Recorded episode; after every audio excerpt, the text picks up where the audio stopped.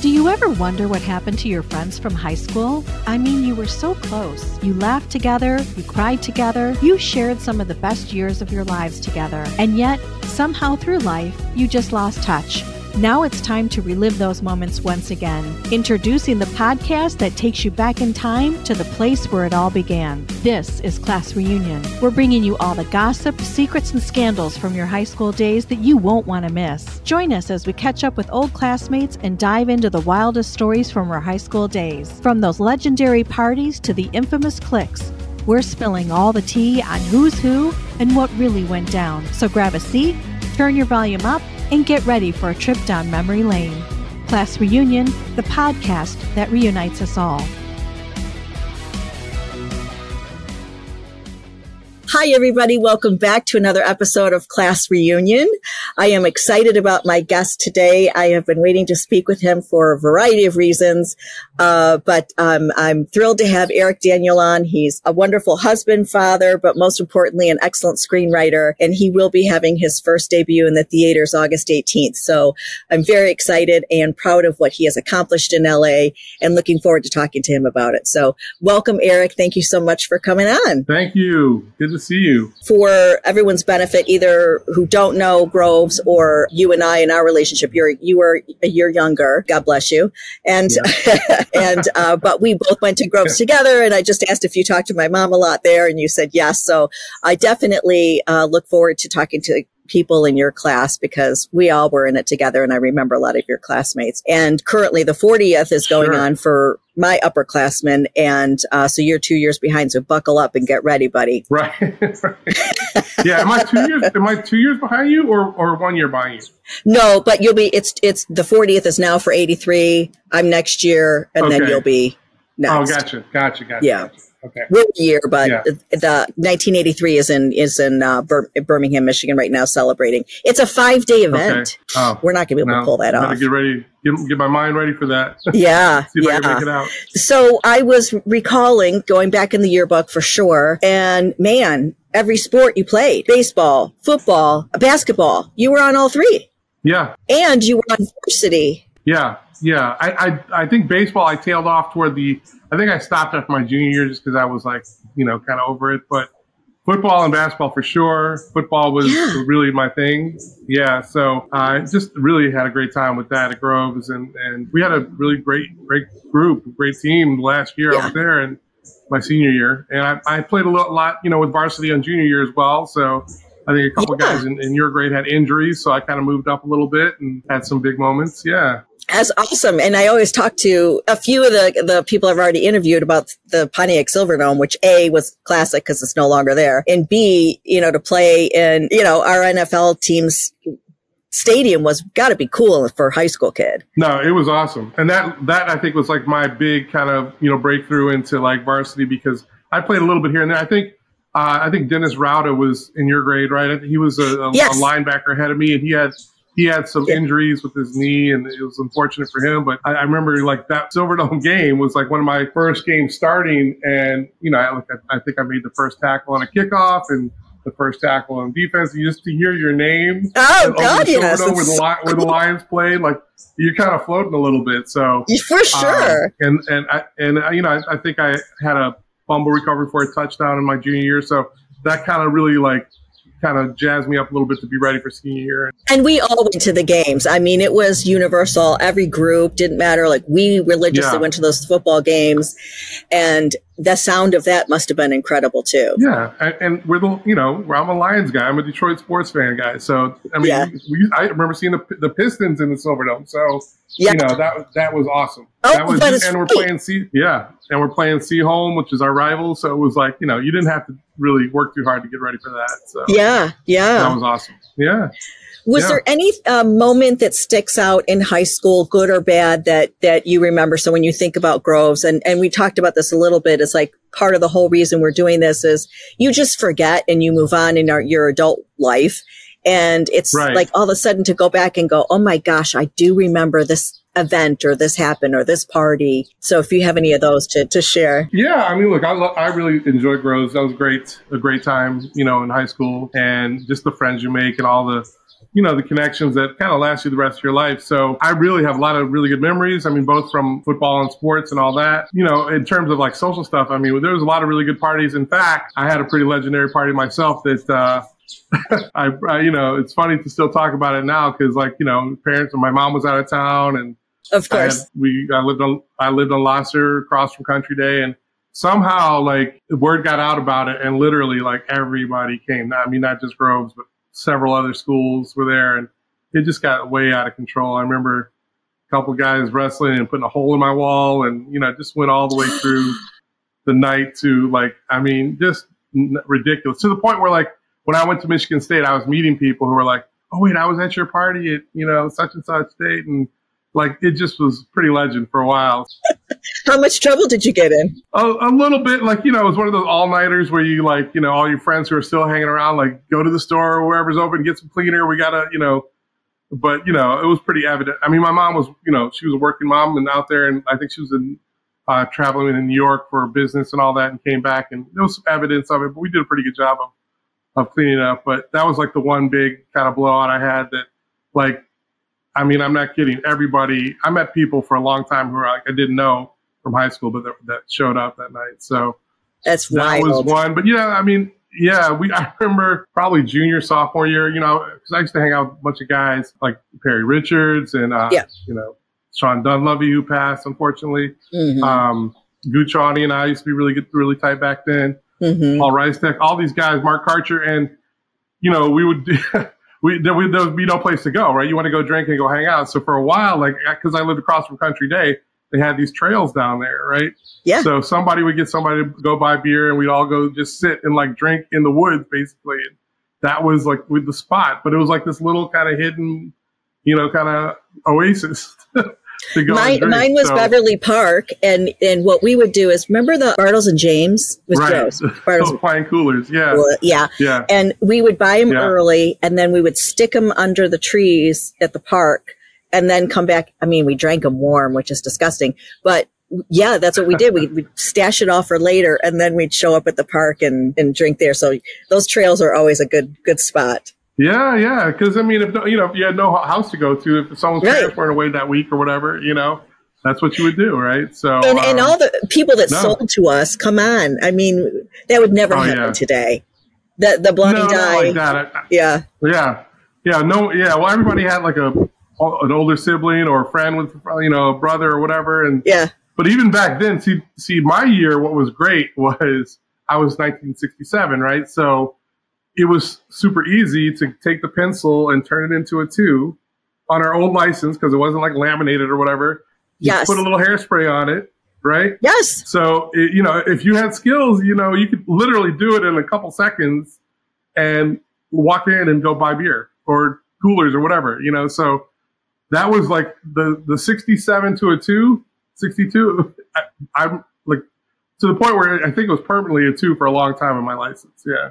Well, do you remember yeah. Tally Hall? I think it was called in Bloomfield. Yeah, like the food court thing. Yeah, yeah there was a, a photo shop thing, and that's where you got all your fake IDs made. So I had a fake okay. ID and I got it from Tally Hall. It was easy. And how stupid is that? But it, it, worked. So you were kind enough to say nothing's off limits. What I would love to explore because I can't speak to it is what it was like to be in a predominantly white school system. Um, yeah. How how did that impact you and both good and bad? I, I, would love to know your perspective. You know, it was look, it's all good. You know, for for the most part, just because first of all, you're you're, you know, you're just a kid and you just want to like have fun and and you know yeah. be like everyone else. I mean, you know, I came to Birmingham. I think I was in third grade. I ended up going to Bingham Farms, mm-hmm. and I lived in Detroit before then. And, um, you know, my mom and dad, my, my mom and stepdad were together and both working lawyers and all that. And they were, the schools were so bad in Detroit at the time that they had sent me to Roeper, you know, private school, which was already kind of out in the burbs. And it was like, if we're spending this money to send them out to there, why don't we just move out to the suburbs, right? So that's how I ended up in, in Birmingham and my parents and my little sister and I, you know, so ended up at Bingham Farms. And, you know, at that age, I mean, third grade, you're just like trying to like fit in and, and hang out. And that's kind of what I did and met a lot of really good friends then that still like lasted all the way through high school and, and college. But it's always a little different when you're not like everybody else. You know, there's stuff that comes up more or less like definitely toward like high school age where, you yeah. know, you have to kind of, you know, be reminded sometimes of that. So, you know, like our high school only had, what, a handful of, of black kids at that time. So a that handful. was always a unique kind of thing. Yeah. So, yeah, you know, I never had like, I can't say that I had like direct hardcore like racism in my face, but, you know, every now and then certain words would drop and you'd be like, you know, not in a way that it was like attacking, but there was just a lot of ignorance, you know? Yeah. So there'd be phrases or something that would be said and I would have to I'd have to call attention to that, you know, and it, it, you know it just it's one of those things where like you're hanging out with somebody who you consider a friend, and then somebody says something, and it like it, it reminds you that you're a little bit different, right? So yeah. that was common, that kind of experience. I'd say every you know few weeks you would hear something like that, and I would always bring it up, but that wasn't like the point where anybody like directed it at me because that would have been like fights for real, like back then, you know. I never had that kind of situation, but you know, I would think anyone in that situation, black, Asian, Latin, gay, whatever, growing up in that kind of situation, you you know, you get a little more guarded, right? So and in that sense, I was always kind of aware, you know. So yes. it was. I mean, that was that was always kind of the unique little difference. And I also knew, like, you know, at that point in high school, I mean, my mom was a single mom, working mom, and I was like, you know, I, I kind of stayed out of trouble, and, and sports was a big way to help me do that. I mean, I definitely had my parties and drinking days and all that, but I didn't want to be a black kid who was like causing trouble in school, and you know, and I want to represent my mom that way, and I don't want to be that kind of you know image of you know the troubled black kid. You know, I was always kind of aware of that, and it would be funny sometimes too. Like you know, if there was like a new student, somebody's like, "Oh, you got to meet such and such. You guys should hang out. You guys should date." And I'm like, "We should date? Like, okay, there must be a new black girl in school." but I didn't want to be like, you know, the soap opera, one black couple, you know, like I never was, that was not my thing, you know, to like, you know, be what everybody kind of wanted or expected. So probably unfairly because you know I'm sure there was a lot of cool people I should have hung out with more, but it's just one of those things that that stuck with me. Yeah, I, and I value it because I was looking back, of course, reminiscing in the yearbook, and I was like, "This is just so pasty white. It had to have been incredibly difficult." Yeah, yeah. But the in, the interesting part is from my naive perspective, and I think a lot of us shared that, we didn't get the challenges because we didn't really notice it it was just a very interesting thing to look back and say, gosh, I didn't look at Eric as the black yeah. kid in school. I knew Eric Daniel. But I mean, truly, I feel dumb looking back going, God, I didn't give him enough grace or compassion to realize what a unique situation he was in. I just knew he was my football player on varsity. Right. Well, I mean, yeah. And that's the thing. Like, you know, first of all, like, I don't think anybody really necessarily wanted to feel that way. Like, you know, I, you know, I, and I was, I had I was very popular, had a lot of friends in the homecoming court and, you know, sports and all that. Right. But, you know, you do know, like, just, just dating for, I mean, I, I remember dating a girl and her father never spoke to me like the whole time we dated. Like we went out for months or whatever and like yeah. wouldn't say hello, wouldn't acknowledge me. And, you know, that was, that was like in your face. Like, like for an example, like I remember go, going to a prom, someone else, another school's prom, a girl's prom, I think it was a prom or a homecoming or something. And we, this is how bad it was. And this like sounds terrible in hindsight, but this was like actually, you know, thing. Like I was her date and it was, you know, all white girls and everything. It was a group of people and I, we took pictures with like four or five couples. And then we all got in a limo. And then like on the way to where we were going, like we made a stop. And one of the dudes, one of the other dates, got out of the car, and then another guy got in, a black guy got in, and then we kept going to the party, and like no one ever really said anything. I'm like, wait a minute, like that was that was her boyfriend, the black guy. The other guy oh. was like a, a chill. Took pictures with the families, and like they didn't know who she was dating, and like it was just okay that like oh. we swapped in this uh, random white guy. Oh, but she was her boyfriend was you know so like that sounds insane, and that's like the kind of stuff that yeah, yeah. But like, I should probably literally like write about stuff like that because it happened and like no one else notices that. But as for me, I'm like, this is kind of messed up, you know? So, yeah. Um, yeah that kind of stuff always resonated. You know, it never it never was something that I considered like an obstacle, but I was aware of it. So, you know, so many great friends or, you know, white friends from from high school in Michigan State that that's who I am and who I grew up with. But, you know, of course my family doesn't look like that and, you know, and all that in Detroit and all all around. And so it was just kind of this dichotomy. You kind of got used to switching, you know, and, and being in different environments. And even at Michigan State, like I knew I was never going to go join a fraternity because I wasn't going to join a white fraternity, but I didn't feel comfortable being so solely in a black fraternity as well, just because of you know where I went to school. So for better or that's, worse, I mean that was the choice I made. That's what I was going to ask you, Eric. is, and that's such an interesting thing. Like you didn't feel like you belonged to solely in one or the other because I would imagine you also were teased within the black community, like, oh, you're Mr. White Suburb now. Yeah, that, I'd say that only happened on the football field, really. You know, like when we played a black school, I would hear it a little bit, but it just kind of made me want to play even better. You know, I mean, you know, what are you going to do? That's just kind of who you are. Right. A little jab and you move on and, and that. Yeah. And I just think the question, like for, for, for me, it was always like, you know, something that you wouldn't have to deal with or anyone, you know, else is like, if something, if you get rejected for something, whether it's a, a date or, you know, a teacher or whatever, you have, a little thing in your back head. Is it because of, is that a factor of because of, you know, what I look like is different than what everybody else looks like, right? So, or you, am I being treated differently yeah. in that sense? You don't think about it too much until something jumps out at you. Groves was, for the most part, everybody was, I think, a little bit more conscious maybe than some places, but it, it, would never, you know, every now and then something would happen and I'd just be like, this is messed up. And, you know, that's not cool to say that or whatever it is. I mean, to the point where like literally, I think there were people that didn't know I was black. I mean, I'm, you know, I'm much more tan than everybody else, but like at Michigan State, there was like people that I didn't know at all. And guys are like, wait, you don't know? You can't tell that so that's a weird thing. Sometimes we get to like, you know, what, what, are you? That kind of thing. So, you know, I look Latin, I look Hawaiian or whatever it was. But, you know, even when I yeah. went to, this is funny, but even when I went to New York and started working for Spike Lee's crew, there was a couple guys named Eric, and my nickname was Hawaiian Eric because I guess I looked Hawaiian to them. Interesting. Whatever it was. So, but it was funny. I mean, I embraced it and just kind of ran with it. So that's a whole other thing. Yeah. Yeah. How did how did you do the contrast with your children then? And is it also a little less shocking? Cause I mean, LA is a melting pot, right? So, um, but you yeah. still have to have that subject of race. But is it was it different than how you were? Well, raised? it's you know, I mean, it's it, it's always different. I mean, look, our kids are growing up in in a much more aware environment, you know, especially with social media.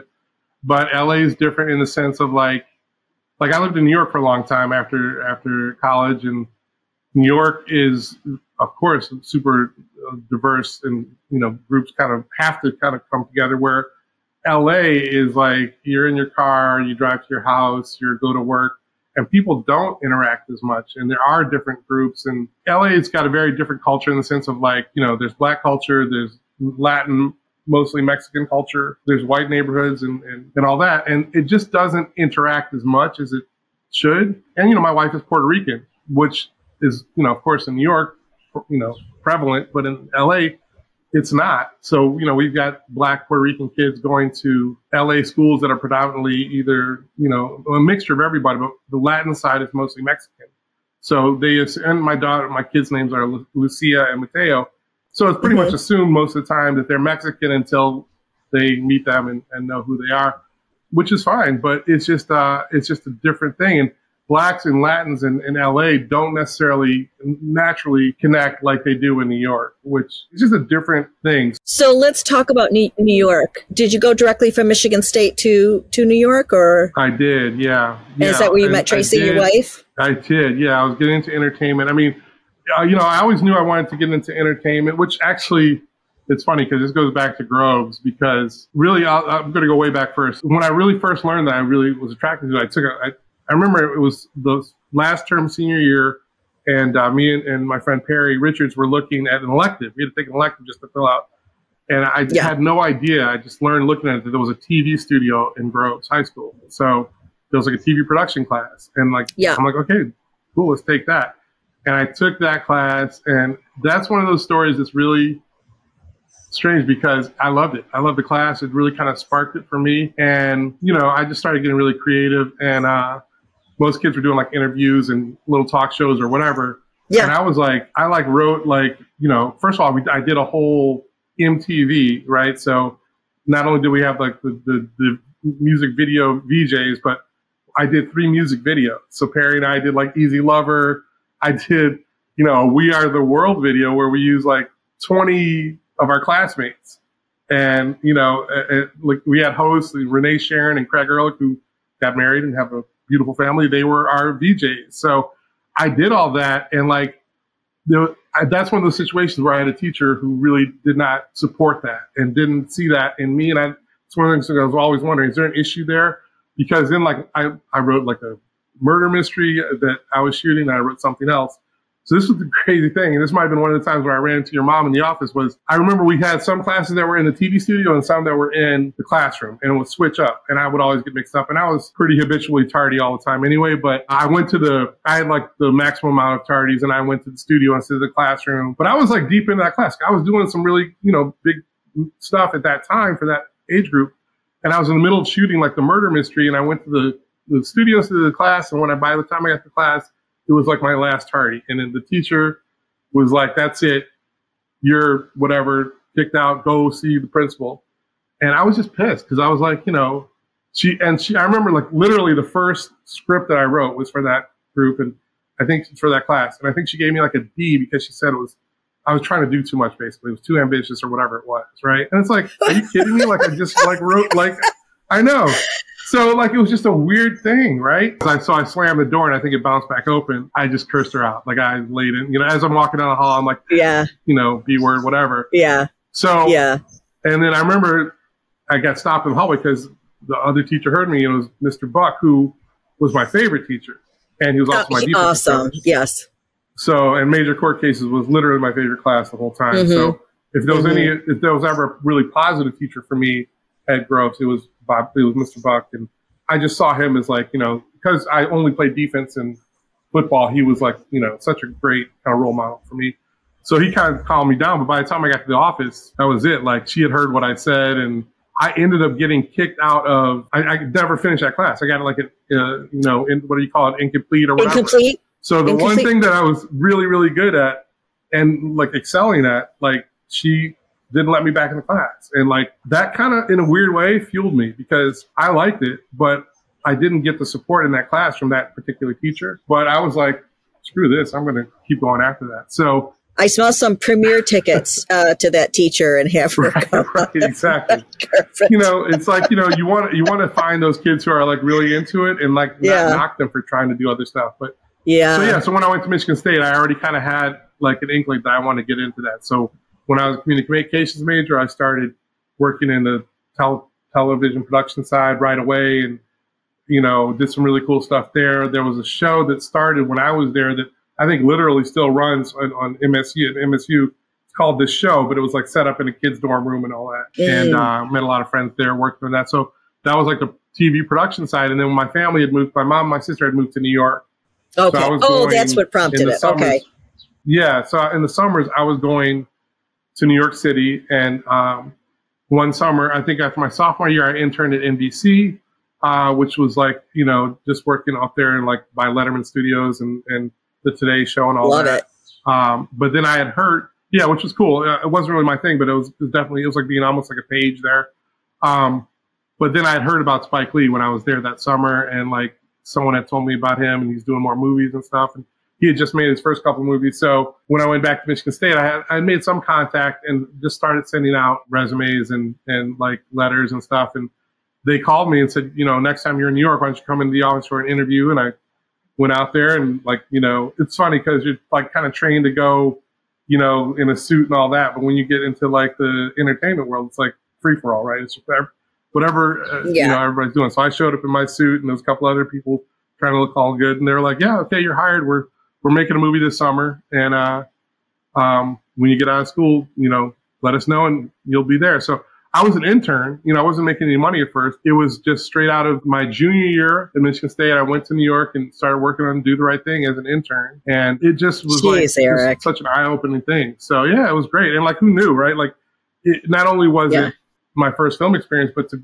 end up being on this film that's such such, such a iconic part of like cinema history, right? So yes, um, you were right there in the yes. beginning, forefront. Like that's that's. Mm-hmm. I'm not in your field, but it just does seem like sometimes there's those serendipitous connections that just launch people, and you know, absolutely, it, it's what makes it like the great American dream. And then there are those that are super talented that didn't have those connections that think like gosh, why not me? It must be so hard. Well, it's a hard, it's a hard field to break into. Definitely. Yeah. But what I what I found back then, and you know, if you if you want it and you work at it and you're good yeah. at it and you put in the time, it pays off. So, right, you know, right. I worked on Do the Right Thing, met a lot of. I mean, it's funny because a lot of people from that particular crew and and subsequent Spike Lee movies, I still am really good friends with, and they're nice. Most some of them are in L.A., some are still in New York, but they're producing, they're writing, they're directing, they're acting.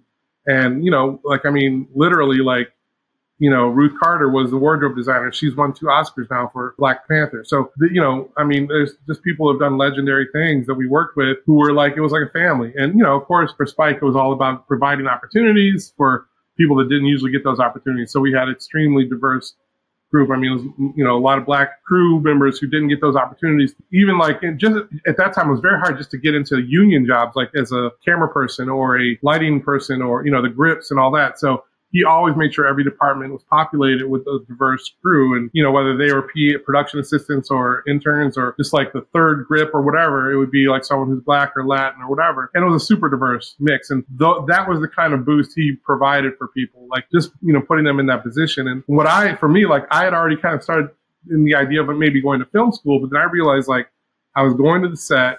I had like the, the, the dailies of what we were going to shoot that day, the script pages. Um, mm-hmm. So I like kind of visualize in my mind. I would be on set. Sometimes I'd be like a stand-in for someone, and you know I'd be like right there watching them shoot the scene with Spike and his great cinematographer Ernest Dickerson, and like really see that. And then the end of the day, he did something that was really kind of rare. Was it would be like a little shuttle van that if you wanted to go see the footage from the day before, you could go see it, right? So I did that every day, and a lot of us did. We would just go and you know have a beer and go watch these you know actors, you know, Danny Aiello and Ossie Davis and Sam Jackson and, you know, um, just amazing, John Turturro, amazing performances.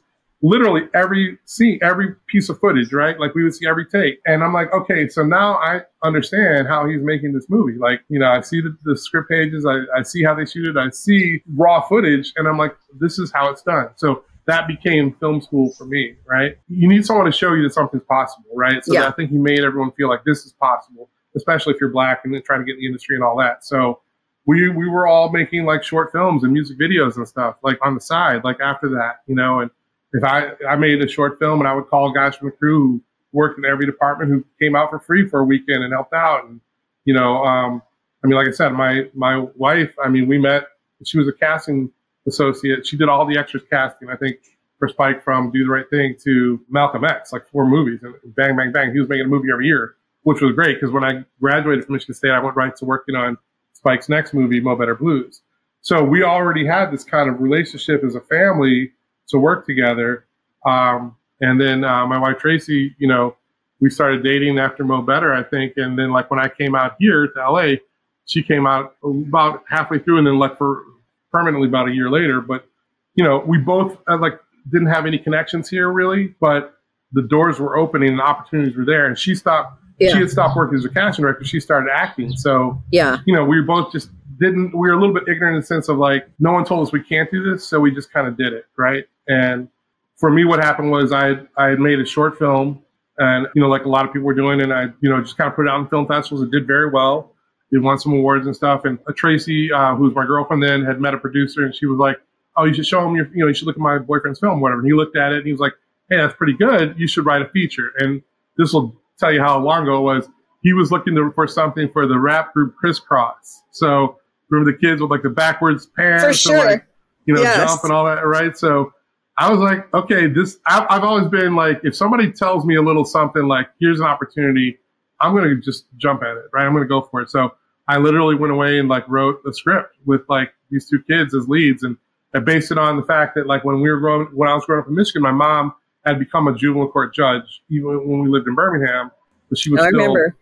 working with kids. Yeah, well, she was kids and working with kids in Detroit, and to the point where like it, kids were some kids were coming through that were kind of bad in the system, and it was just burnt her out. But she took one kid who she saw a lot of potential in, and for like a, a while, he came and stayed with us in Birmingham. Like he lived oh, with us for, nice. for months, and uh, it was just like a, you know a, a good experience, and it kind of opened my eyes a little bit. It gave me another person that looked like me to kind of, you know, reflect off of. So I took that scenario and I wrote my first screenplay and I took the two kids and made them leads and they both had different information about stuff that's going on in their areas and it was a crime that was going on. And they both, when they came together, they kind of figured out this little crime mystery of who was bringing drugs into Canada from Detroit, right? So oh. that was the first script that I wrote. That was the little drug smuggling ring that they kind of knew people on both sides of who were involved and these kids figured out a little mystery, right? So like yeah. like a black Hardy Boys kind of thing. I so, was just um, going to say that. That's so funny you said that. yeah. And that's kind of the first feature that I wrote. And by the time I wrote it, like Kris Kross wasn't as hot as they were.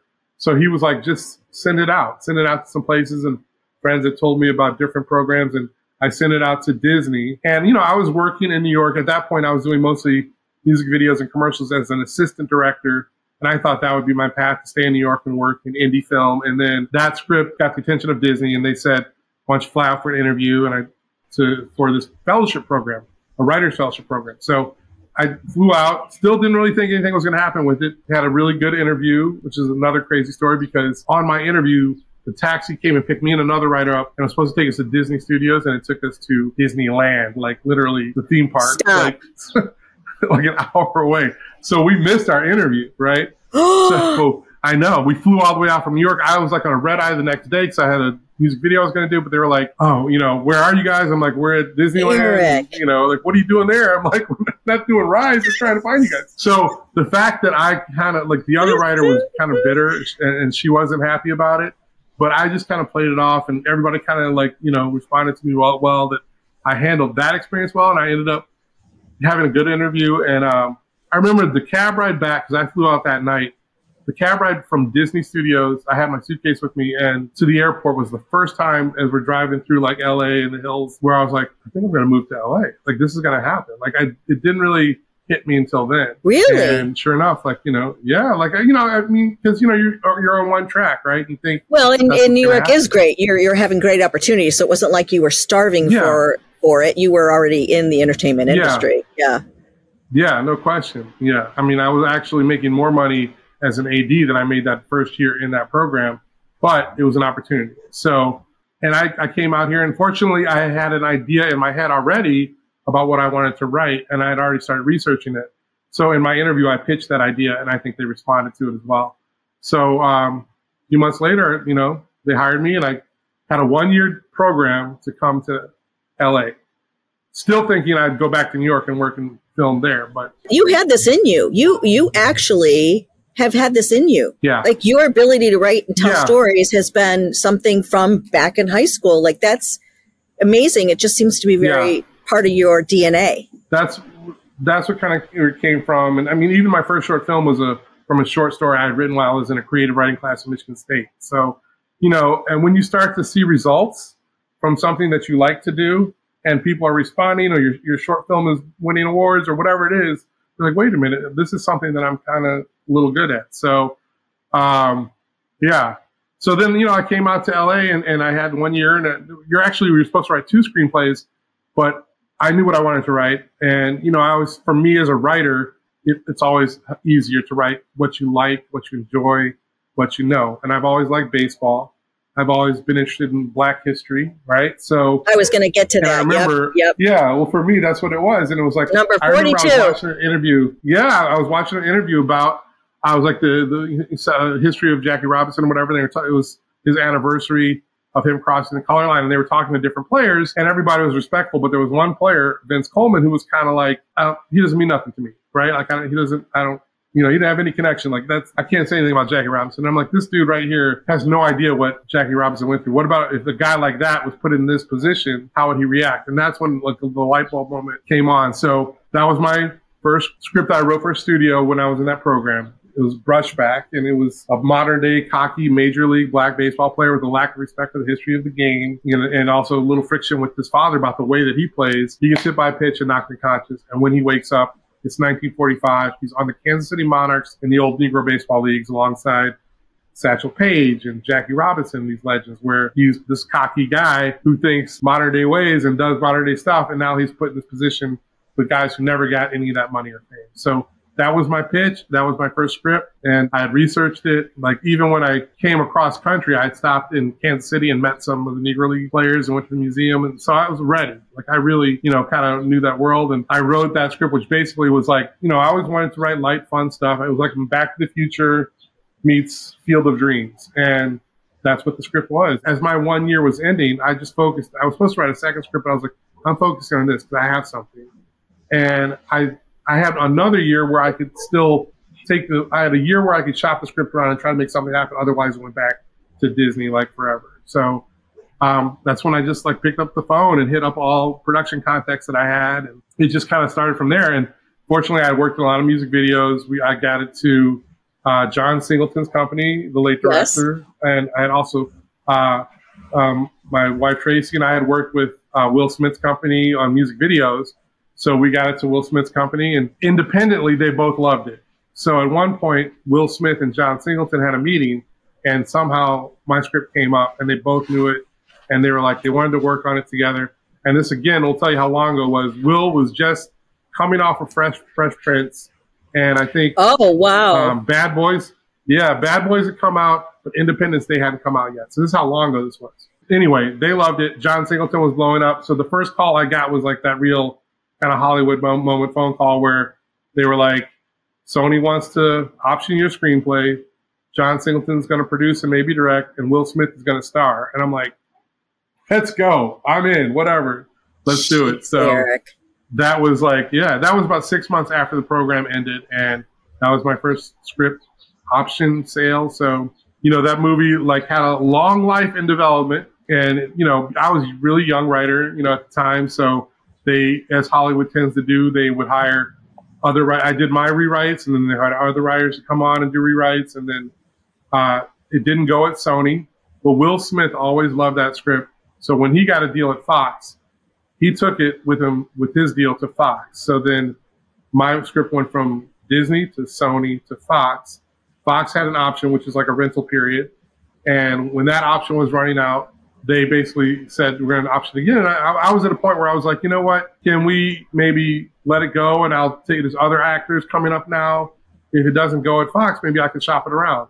So I was like, tell them to either let it go or buy it. Thinking they would probably let it go, but they bought it, which is a nice big paycheck, which is great. The downside of that is that you really don't have any control over it anymore. So that was going to be my follow up question. Like when you sell yeah. your script, is it just then your hands are t- that's it you've released your baby you know you you pretty much. Okay. Yeah yeah it's it's on them you've kind of given up the rights you've taken the the check but um still like another director came on who's a friend of mine malcolm lee who directed eventually girls trip and a bunch of other movies. When he came on he said let's bring eric back because they had hired other writers who had done some work, but they were like, we need to go back to the guy who did some work to it. So I, I did another pass on it down the road and we came very close to getting that movie made. Ironically enough, Disney bought Fox Studios. So now it's owned by Disney again.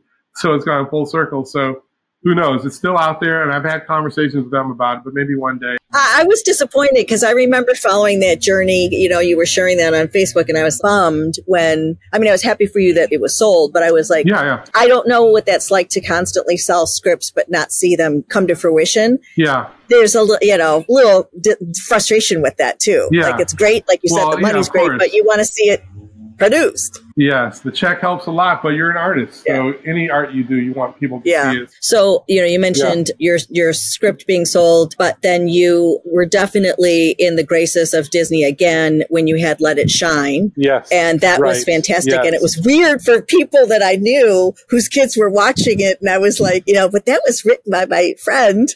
So Let It Shine was a, a, very successful Disney program. That was just a, a great experience, and you know, having to like go through the whole process of having been a Disney fellow and then, you know, kind of 360 coming back to Disney. I hope you enjoyed the episode with Eric Daniel. We had so much to talk about that we will have a part two next week. We will dive further into the writer's strike and what the new streaming services have done to eliminate compensation for actors and directors once it's left television. It's a very important discussion. And we will also talk about his new release for Tiffany Haddish and Wesley Snipes and many, many more wonderful cast for Back on the Strip. It will be in our theaters August 18th and his first film debut. So we'll be talking about that. Very interesting. So I hope you join us. It's very enlightening. It's going to be a great discussion. We'll see you next week.